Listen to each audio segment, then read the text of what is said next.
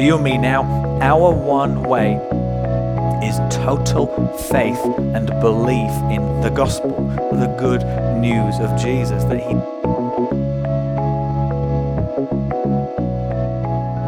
But C.S. Lewis said that an open mind in questions that are not ultimate is very, very useful.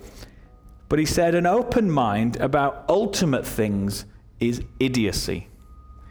So basically, it's great to be open minded about things that are not that important, but things that are of ultimate importance in your life, it is stupid to be so open minded about. So today, then, Daniel chapter 3, we are going to see whether it pays to be open minded about this kind of stuff, about God and His Word, or whether we're better off being pretty exclusive when it comes to what we are worshipping. So, in the words of C.S. Lewis, is that ultimate or not? You know, basically, do, do, we, do we need to leave our options open? Are there many ways is it all right for us to worship different things and different people because basically we're all doing the same thing? We're just putting different words to it. That's what we're going to find out today in Daniel chapter 3.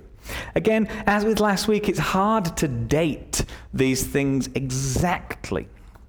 Some people say that this was very, very soon after the events of chapter 2. Some people think it's a little period of time after chapter 2. Uh, but either way, we do know that Nebuchadnezzar is still the king. God's people are still in Babylon.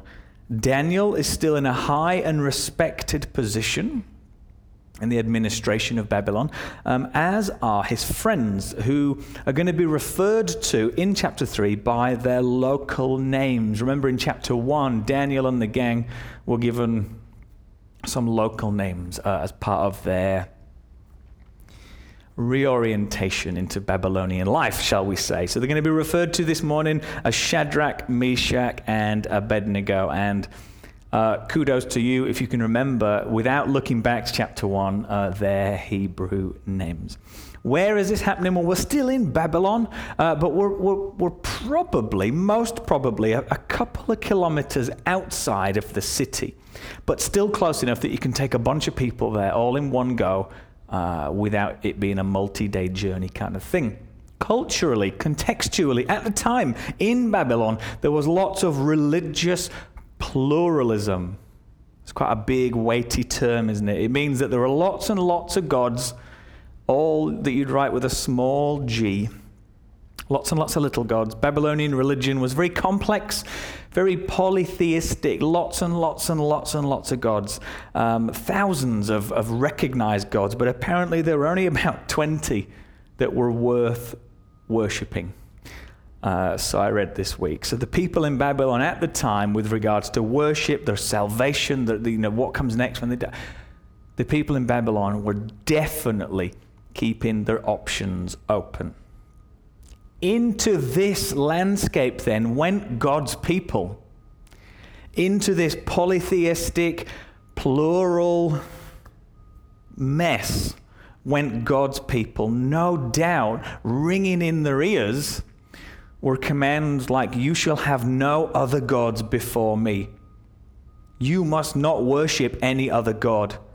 This idea then of, of there being many little gods and keeping your options open, everything being very plural, and there's many, many, many of everything, was totally foreign to God's people. And again, no doubt in their, in their minds and in their ears, because they said it so often, were these words Listen, Israel, hear, O Israel, the Lord is our God, the Lord is one. And you can just as easily translate that from Hebrew as the Lord is God alone. So, all of that to say, this idea of many gods worshipping, bowing down, submitting, ascribing worth to others was totally foreign to these guys Shadrach, Meshach, and Abednego here representing kind of God's people as a whole. This is a big, big deal for God's people. The idea of many little gods, very plural, everybody's kind of doing their own thing. This was a big deal for them. And for you and me, this, eh, you, you kind of might, you, might try and bring this into today, 2020, and think, well, you know, everybody's got their own religion, but this idea of a religion is a very modern concept, you know, this hobby that you've got that you do once, twice a week if you are really committed. But at the time here of Daniel 3, what and who you worshipped wasn't just a, a little weekend activity for people. You know, people didn't dust off a special book one day a week and then listen to somebody talk about it and think, wow, that sounds great, and then put it back on the shelf for the other six and a half days at the time, who you worship, what you worship, when, all that stuff wasn't just a weekend activity, and, and, quite right too. It was who you are, how you are. It was the framework through which you viewed your entire existence. So, all of that to say, into this polytheistic, plural culture went God's people, and this was a massive deal for them. So, do they need to leave their options open? Are there many ways of doing it? Are we all basically on the same path? But just using different words. So, we're picking things up after the events of chapter 2, Nebuchadnezzar and his dream. And at the start of chapter 3, as Donovan read for us, he sets up this massive golden statue and demands worship of it. And there is the basic tension of Daniel chapter 3, as we've just said, a totally inconceivable, unjustifiable, impossible idea for God's people. Let's worship this big thing that somebody's just made. Some people claim that this was Nebuchadnezzar trying to make himself a god, a bit of self deification. Uh, but it's not clear from what's written here that that's actually what's going on. And we need to be really careful uh, when we make conclusions about what's happening in the Bible when it doesn't actually say it. We don't like to teach from the white spaces around the text uh, in the Bible. When things are not credibly attested to by history uh, as well, it's, it's really dangerous to say, look, he, he's done this because. For example, this is what I mean. You know, given what we learned last week in chapter 2, it's almost like Nebuchadnezzar is saying, All right, God, Daniel's God. If you say that other empires are going to come after me and I'm just this head of gold, how about I make a full image of gold and people can bow down and worship that? What are you going to do about that? Where are these other empires? It doesn't say that explicitly, but given what we know about Nebuchadnezzar, that, that's what I mean. So we need to be careful making jumps like that. His motives we don't know for sure, but we do know for sure that he did it. He made this thing 90 feet tall, 9 feet wide, uh, 27 meters tall, about 3 meters wide. It's the height of a, uh, an average eight story building. And it's very, very likely that this was some kind of obelisk, tower, monument thing that was then engraved and carved with images of and about Nebuchadnezzar rather than a traditional statue, given the dimensions of it. I read this week that there was a tendency among Babylonians at the time to venerate and worship sacred stones and other inanimate objects. So, for the people in Babylon at the time, this was probably nothing to write home about. This wasn't newsworthy. For God's people, this is a massive, massive deal. Most likely, then, this thing was wood with gold on the outside, uh, which is a common construction method at the time. But still, this thing wouldn't have come cheap. Nebuchadnezzar's put some money into this. And Matthew Henry said, uh, in a bit of a loose paraphrase, that idol worshippers love to pay for new idols to worship. And in Isaiah 46, we read that those who empty out gold from a purse and weigh out silver on the scale hire a metalsmith who makes it into a god. Then they bow down and worship it. And Matthew Henry went on to say that, you know, even though idol worshippers love to pay for new idols to worship, believers are too often tight and stingy with their money in the worship of the one true God. Wow. That's just, it's not the main point of what we're talking about today, but it is something to, to kind of ponder after today, isn't it? What does your spending say about your salvation? If we didn't know you, and we saw your bank statement, your checkbook, however you like to, to, to, to pay for things. what would that say about you? What would it suggest is the object of your worship? Just something to think about. So, up goes the statue. Nebuchadnezzar summons all his leaders for the, for the dedication. It's almost like a test of allegiance. Are you really going to bow down and do this? Everybody arrives, stands in front of the statue, and they're told, Look, hear the music, fall down. Worship. Worship here doesn't mean that somebody's going to crack out a guitar and start singing a bit of Shane and Shane towards this image. It means that everybody should bow down in reverence. Physically and mentally put yourself in a position that shows that you are not as good as this thing. You're not as worthy as this big thing in front of you, uh, as what you are worshiping. You're giving worth to something above yourself. Nebuchadnezzar then is demanding this big public display of recognition and submission to his absolute authority as Daniel said last week in chapter 2. And it's kind of it's it's a situation of do this or else. The consequence is being thrown into the furnace. We read, Whoever does not bow down and pay homage will immediately be thrown into the midst of a furnace of blazing fire. All of that happens. Arrive, stand, music, fall, worship. Shadrach, Meshach, and Abednego don't. And they get noticed for not doing so. They're not willing to compromise. They're not willing to keep their options open in the God department. They're not willing to be open minded worship wise. And then some Chaldeans come forward to tell tales that reiterate to Nebuchadnezzar what was said. You know, look, some guys are not doing this. Uh, they're named. They're not giving you proper respect. They don't serve your gods, and they're not worshiping your statue. Quick side note maybe you're thinking, where's Daniel? And the explanations for his absence are vast and varied. Perhaps people think he was not there because he was sick. Perhaps he was away on business because he's so important in the administration of Babylon. Maybe he's watching from a distance. Maybe he's just too important for these guys to tell tales on. All we do know is that Daniel is not about to face the same consequences that Shadrach, Meshach, and Abednego are.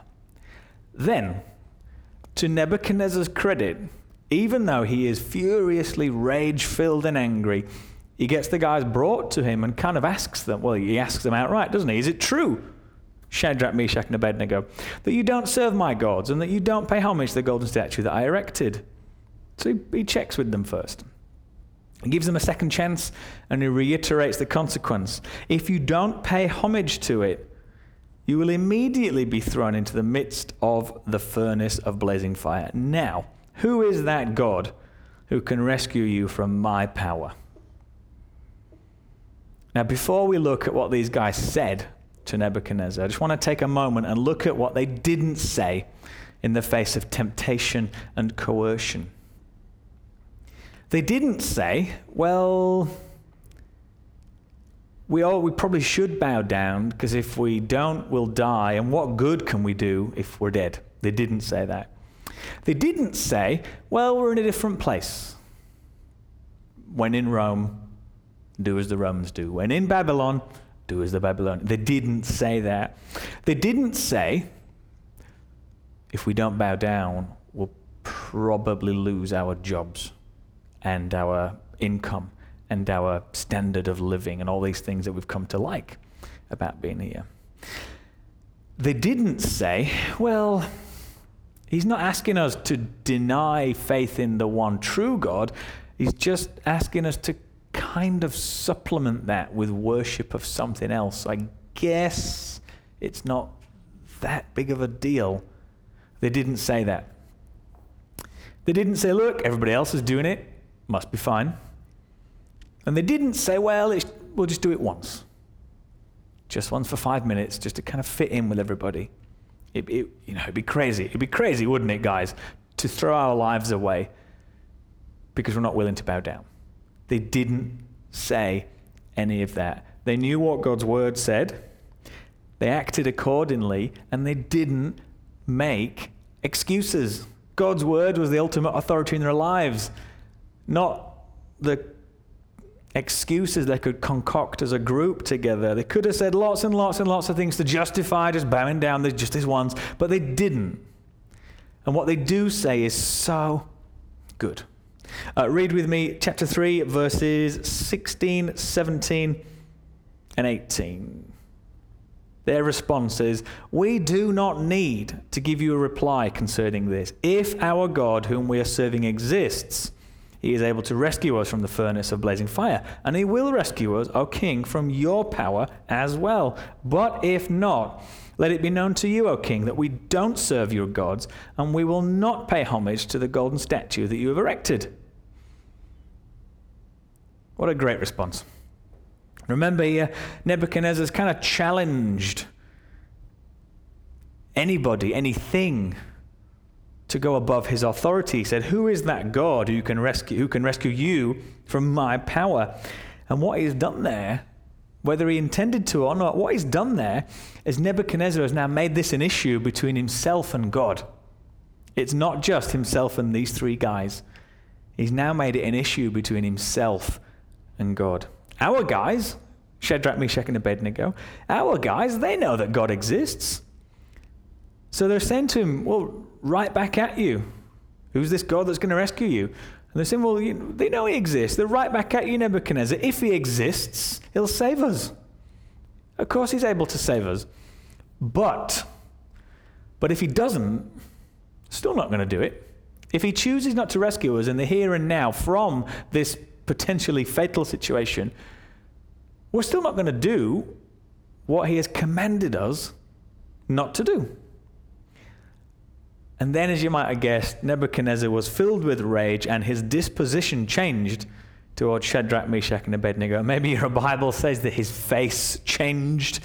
Uh, I don't know about you, I'm not particularly good at hiding emotions uh, on my face. Evidently, neither is Nebuchadnezzar. If your Bible says that his face changed towards him, his countenance changed, it basically means that he was so mad that he looked mad in the face. He could not conceal how mad he was. He's been shamed and he has been embarrassed in front of all his leaders. Remember, culturally a big, big no no. And if you've lived in an honor shame culture for any length of time, and if you're in Bahrain and you're with us live, and you, you do, you live in that culture, you know that shaming somebody is a big, big no no. This guy, the ultimate authority leader guy, has been shamed and embarrassed in front of all his subordinates. He gets so angry. Let's heat that furnace oven thing seven times hotter. Get some really strong guys to tie them up. Let's leave their clothes on. Uh, custom was to strip those people naked who were going to be condemned to death, which adds to the shame. But this is so hasty, and he so wants to make a point because he has just been shamed in front of all these other leaders that he just ties them up fully clothed. And because it's this oven furnace is so hot, the guys who open the door to try and put Shadrach, Meshach, and Abednego in die because the flame, the, the, it's so hot that they die. And our guys end up in there. Then we see something wonderful. Nebuchadnezzar notices that something is wrong and he checks, hey, did you put three or four people in there? The answer comes back three. And then he says, But I see four men untied and walking around in the midst of the fire. No harm has come to them, and the appearance of the fourth is like that of a god. So he says, Look, I can see four people in there. Nothing's wrong with them. And, the, and number four is like that of a god. Now, lots of different Bibles are going to translate this differently, like a son of the gods.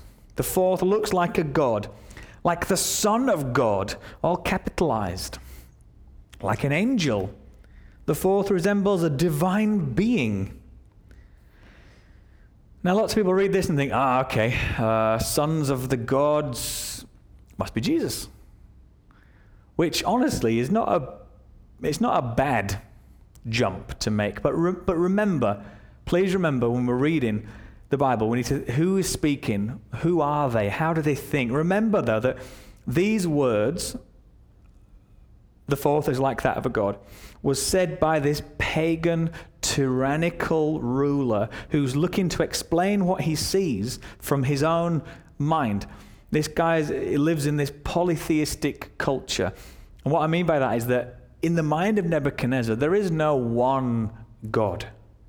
And there is certainly no human incarnation of him. Remember from last week, uh, divine beings don't take on flesh and walk among us. So we need to be really careful when we put our after the incarnation, our after the cross understanding onto the words of somebody like Nebuchadnezzar.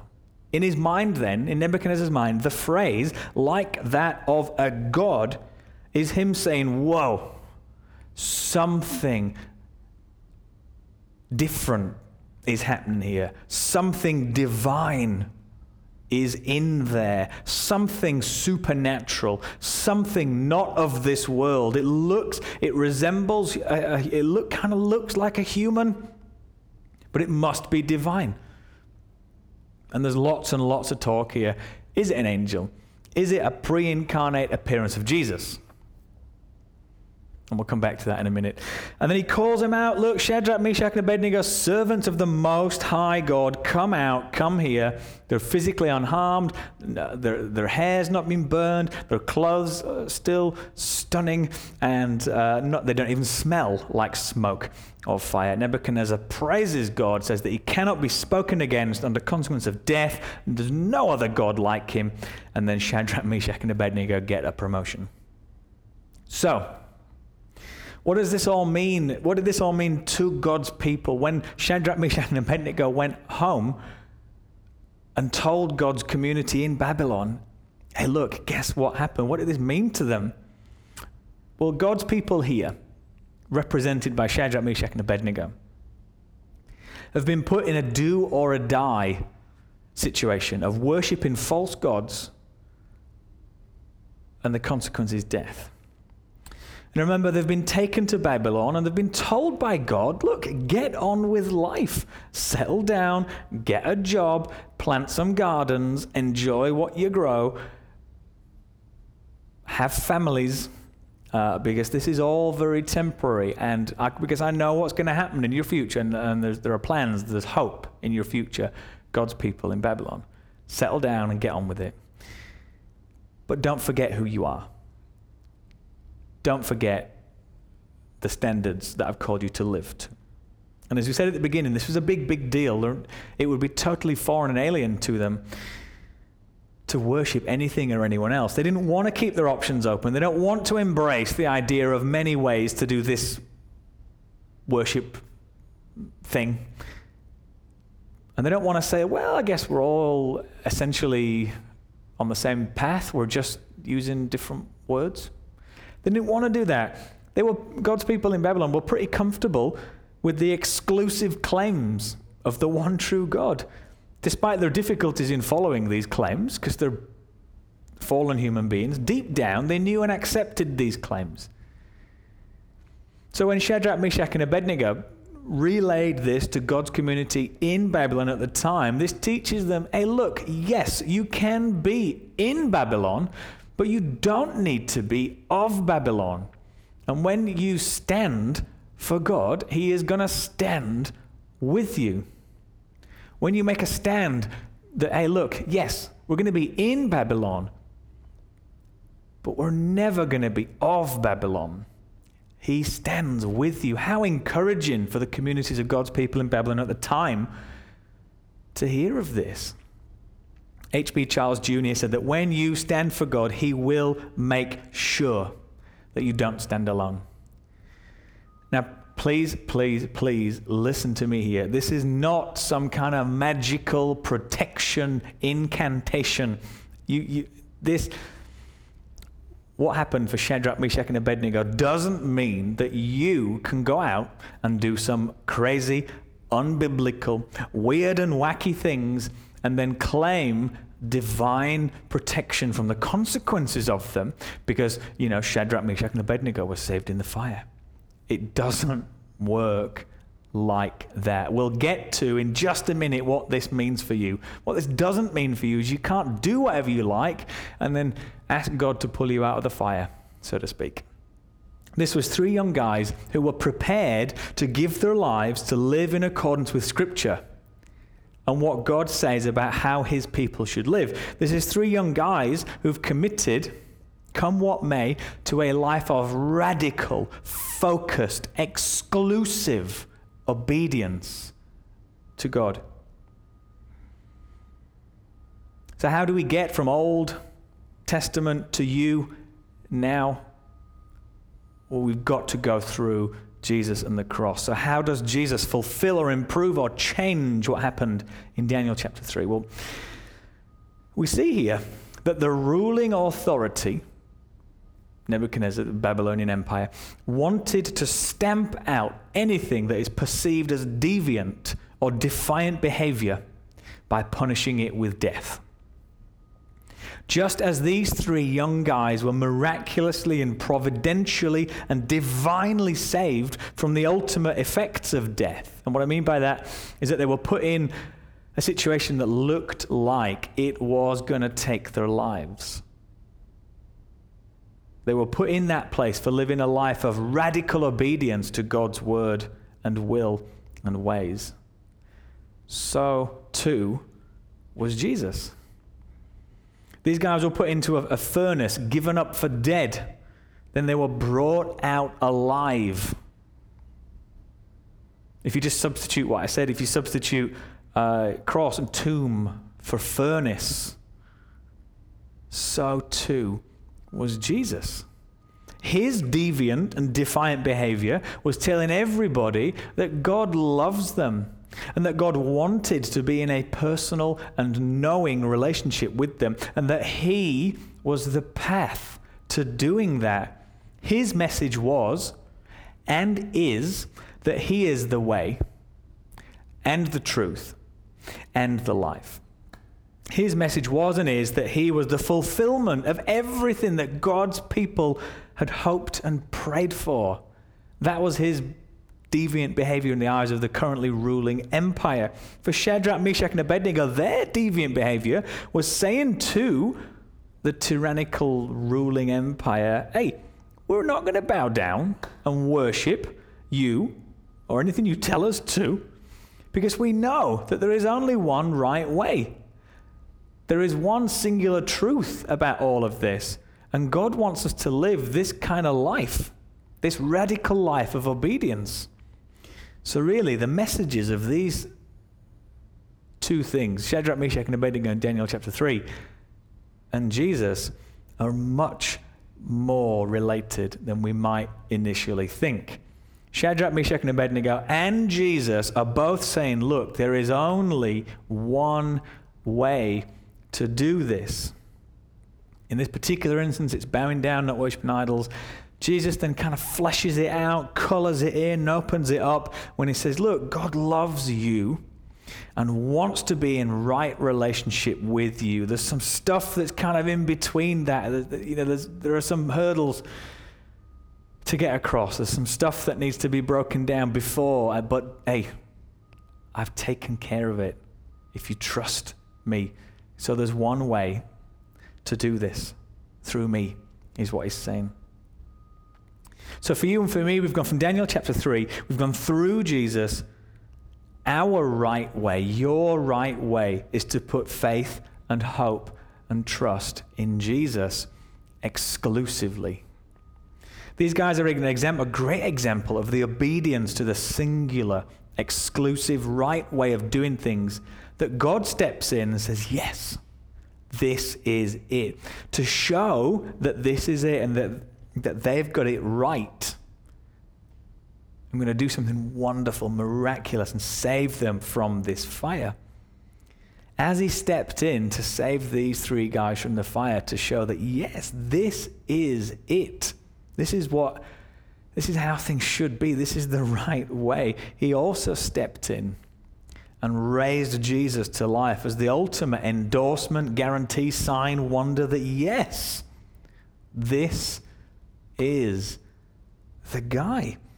This is the right way. He is speaking truth, and in Him is eternal life. The parallels are just inescapable. The point being made is just too big and obvious, it's too big and important.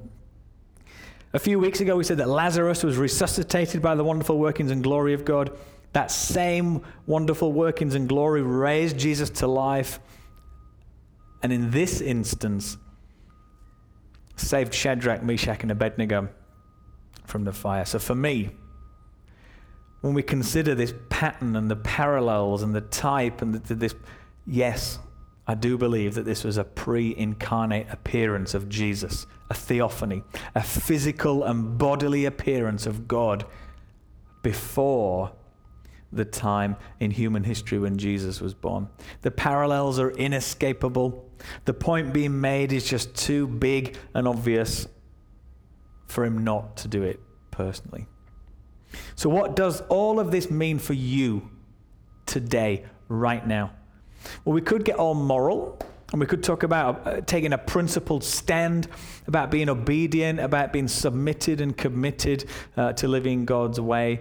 And, you know, there's, there's, there's truth there. But is that, is that everything? Is that all that's going on in Daniel chapter 3? Is it just one big moral encouragement? Look what these guys did. Go and do the same. But I think there's, I think there's more. I think there's more than that going on here for you. I think that Daniel 3 shows us that God miraculously and providentially and divinely provides and protects what he has said is the right way.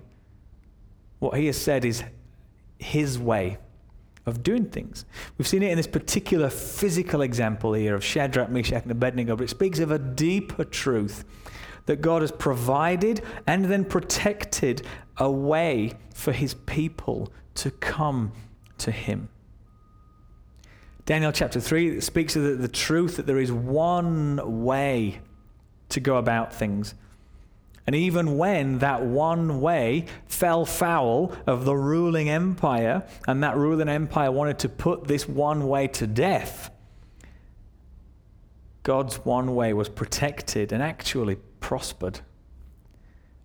Right here at the time of Daniel 3, it was total obedience to the law, specifically not worshipping any other gods, having no other gods. You know, the Lord is God. The Lord is God alone. For you and me now, our one way is total faith and belief in the gospel, the good news of Jesus, that he died the death we deserve on that cross, and that God raised him to life, that if you turn to him for salvation, the forgiveness of your sins, that his sacrifice is applied to you too. Our one way is to believe that and trust that with all your heart, mind, soul, and strength. Our one way is Jesus. He is the way that looked like was going to die, but through the glorious workings of God was raised to life and stands to testify that, look, this is the right way to do things. God knows you, God loves you, God wants to be in right relationship with you. He wants you to know Him and to love Him and to trust Him, and this is how you do it through Jesus. Now, maybe you think this is all a bit exclusive. You know, the world will tell you that all roads lead to the same destination and that we're all doing the same thing, but we're just using different words or we're doing it in a different style. But just think about this. If two people get on the same train but travel to different locations, different destinations, for a part of that journey, it's going to look like they're going to the same place. The track that they use is going to be the same. Maybe they're even sitting in the same carriage. But ultimately, they're not going to the same place. In reality, they're not the same. Nebuchadnezzar here wanted exclusivity, but he was not worthy of it. Shadrach, Meshach, and Abednego responded with the exclusivity of the one true God. We don't serve your gods, and we will not pay homage to the golden statue that you've erected. Jesus then fulfilled this. He said it time and time and again, especially in John's Gospel, chapter 3, chapter 8, 9, 10, 14. This was then affirmed and confirmed by his first and closest followers. And this then is where you come in. We've gone Old Testament preview, we've gone Jesus fulfillment, we've gone first follower endorsement, and now we're at you. Your job is to be exclusive with what and who you worship, with what and who you believe, with what and who you let into your lives. Do we need to leave options open? Are there many ways? Do we need to leave our options open? No. Are there many ways of doing this?